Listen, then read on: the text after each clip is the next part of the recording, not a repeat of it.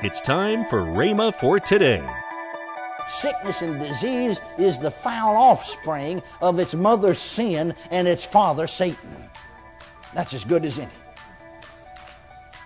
You see, Jesus' attitude toward sickness was an uncompromising warfare with Satan. His attitude toward sin and his attitude toward sickness was identical. He dealt with sickness as he dealt with demons. Welcome to Rhema for today. Kenneth E. Hagin continues his teaching, Healing Classics. Later in today's program, I'll tell you about this month's special radio offer. Right now, let's join Brother Hagin for today's message. You see, the, the Bible is progressive revelation. Don't try to get back and live into the Old Testament. That's for spiritually dead people. You're not spiritually dead, you're spiritually alive. Get in the New Testament and live. Now listen, Jesus plainly taught us that sickness and disease is of the enemy. Luke 13, 16. Ought not this woman to be healed on the Sabbath, whom Satan is bound, lo, these 18 years, seeing that she's also daughter of Abraham? Whom did Jesus say bound that woman? Luke 13, 16. He said Satan did.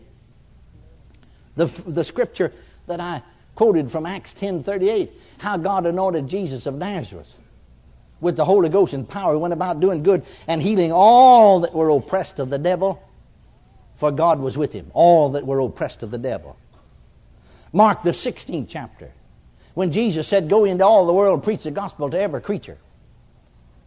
And so on. And then he said, These signs will follow them that believe. And one of them was, They'll lay hands on the sick and shall recover. They'll lay hands on the sick and shall recover. They'll lay hands on the sick. Well, you see, he set the church against sickness just like he did against sin. Jesus, in his earthly ministry, continually cast out demons and broke Satan's dominion over the lives of men and women. There really is no such thing as a separation of disease and sickness from Satan. Disease came with the fall of man. One cannot conceive of sickness in the Garden of Eden before Adam sinned. The fall, you see, was of the devil. Sickness and sin have the same origin. John Alexander Dowie said, Sickness and disease is the foul offspring of its mother sin and its father Satan. That's as good as any. You see, Jesus' attitude toward sickness was an uncompromising warfare with Satan. His attitude toward sin and his attitude toward sickness was identical. He dealt with sickness as he dealt with demons.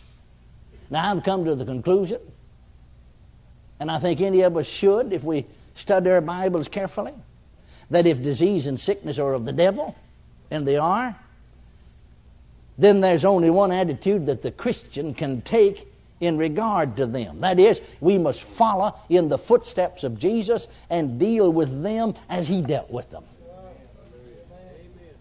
Amen. We're just not, as Christians, supposed to be caught with anything of the devil. It's wrong for us as Christians to have anything that belongs to somebody else. Amen. Isn't that right? My mother said to me, I remember when I was just a little boy, I wanted to go up the street just a few blocks and play with my cousin Gillis. Now she knew that right next door to my uncle's house was a man by the name of Cameron. And he had out in his backyard, now he had a nice fence around it and tall, you couldn't climb over it really. But he had here some peach trees, fine peaches. He had grown these trees, you know, and grafted them and so on, you know. And people would come on Sunday afternoon from counties around, drive over there just to drive by and see these fine peaches. And so she said, you know, a mother knowing boys, about nine years old. Now, don't you and Gillis get any of Mr. Cameron's peaches. Oh, no, I won't. No, uh uh-uh. uh well, I went up there to play, and of course, he wanted to, and we did climb up on because that ladder there on the garage. See, he couldn't get over the fence. But it just so happened that the one peach tree was close to this garage, and there was sort of a side, you know, shed to this garage, you know, almost a flat, you know, uh, where you store tools and lawnmowers and so, you know. And this tree had just grown up over that, you see. And they were some peaches. They're almost uh, sitting in your lap. you know, if you were sitting under the limb, I mean, there they were right there. I mean, just right there. And I, oh, great big peaches.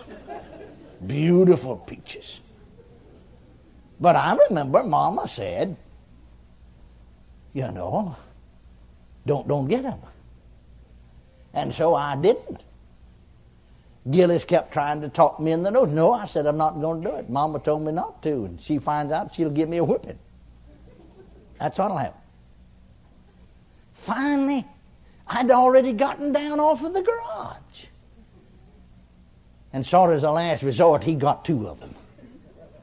Now, after he'd already got it, you know, I thought it'd be all right to eat one. You know, I mean, after all, I didn't get it. See? And so I, I ate the peach. And Gillis ate the other one. Played around for a while and went home. Mama said, Son, did you uh, get any Mr. Cameron's peaches? I said, No, ma'am, I didn't get it yet. All I did is eat one he got. She said, Come here. So I got Went to her, you know, and she picked up my hand and began to smell of them, you know. Said, You've been eating peaches. You've had a peach in your hand. She can smell that peach. Well, I said, Now, now Gillis did get two of them. And I didn't. I wouldn't do it. I'd already gotten down off of the garage, you see, off of the shed. And, and, and he got these two all right, and I did eat one. Well, now she said, just march right in there because I had some money, you know, that I was saving up to buy some clothes with and get a nickel. Now, that don't sound big, but boy, a nickel's big in those days. Get a nickel and march right up there and pay Mr. Cameron for that peach. Oh, no, I started crying. Oh, I, that's embarrassing. Tell him you got one. I said, I didn't get it. Well, she said, that's the same thing. You knew he did and you ate it. Tell him you got one of his peaches. Don't mention Gillis, that's them for that. But that you ate one of his peaches and pay him for it. Oh, no, I'm not going to do it. I'm not going to do it. Well, she went out back out. We had some peach trees. They were scrubby trees. They wasn't, you know, having the peaches on them. If it did, didn't amount to anything, the little bitty thing. But anyway, they made good switches. and she got a good one. She got a good one. Now she said, son, and you see it's just, just, just right up there. I mean, you could look up the street and see it. I mean, there's a house right on the corner yonder, just a couple blocks away. You march right up there and knock on the door and give him that nickel. Tell him you got one of his peaches. No, I'm not going to do it. Well, now she said, if you don't, I'm going to give you a whipping.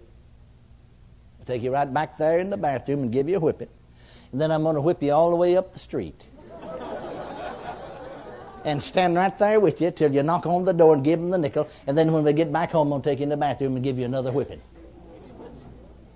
Boy, that'd be three of them. well, all right, all right. I dried up my tears the best I could and took off up the street. Oh, I was hoping that Mr. Cameron wouldn't be home. Maybe I can get out of it if he's not home.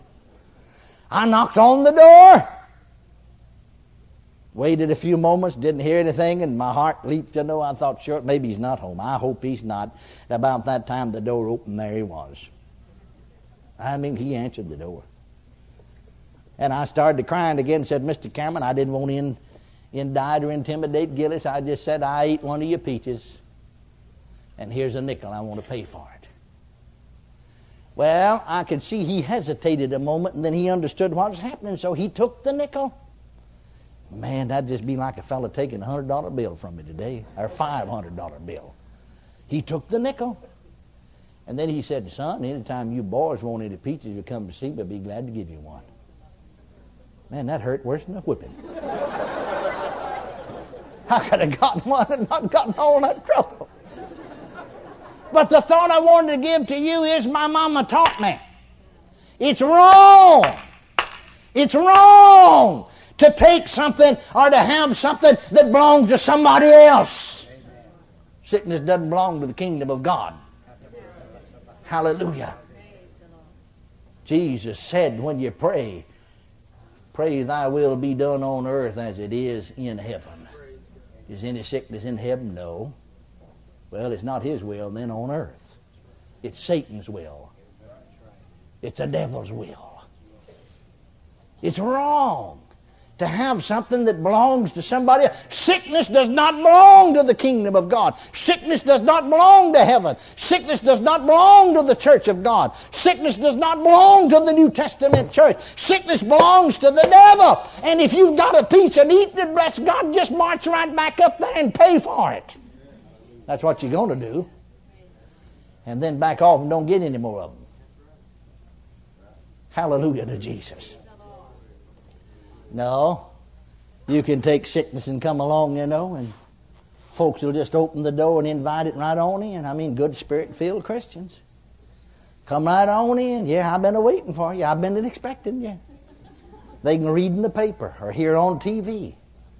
They told us there's going to be a epidemic of the Asian flu. Now, if they said it's a heavenly flu, I might get ready for it. But there, you ever hear of anybody having the heavenly flu? It's always Asian flu, Hong Kong flu. Did you ever notice that? It always comes from where the devil and demons and evil spirits are ruling supreme. Welcome to Rhema for Today with Kenneth and Lynette Hagin. You can find more great materials by Kenneth E. Hagin, Kenneth W. Hagin, and the rest of the Hagin family by visiting our online bookstore I want to tell you about this month's radio offer. This month, we're offering Kenneth E. Hagin's CD, Healing Scriptures. In this CD, Brother Hagin is reading the healing scriptures with music playing in the background. Also, from Kenneth E. Hagin is the four CD series, God's Medicine. We're also offering Lynette Hagin's CD, Peace, where she's reading the scriptures with music in the background. Last but not least is Kenneth W. Hagin's book entitled Executing the Basics of Healing. All of these items are at the special price of $40. Call toll free 1 888 Faith 99. Again, call toll free 1 888 Faith 99. You can also order online at rhema.org. That's R H E M A dot O R G. rhema.org. Or if you prefer to write to Kenneth Hagin Ministries, our address is P.O. Box 50126, Tulsa, Oklahoma 74150. We always love to hear from our listeners, so write in or email us today and become a part of Rhema for Today. Right now, let's join Kenneth and Lynette Hagin October the 20th through the 22nd, Rhema College Weekend. Oh, yes. Wow, there's a lot of activities yeah, if this you're fall. In, if you're interested in getting to know something about uh, Rhema Bible College, mm-hmm. uh, hey, go to go there to rhema.org and it, all the information is there there's uh, you get to attend some classes there's campus tours yes. there's a worship night uh, and just a whole lot of information that would help you to know about all about Rhema, and you can even apply right there that weekend if you so desire. Monday, Kenneth E. Hagin will continue his powerful teaching. That's next week on Rhema for Today with Kenneth and Lynette Hagin. Have a great weekend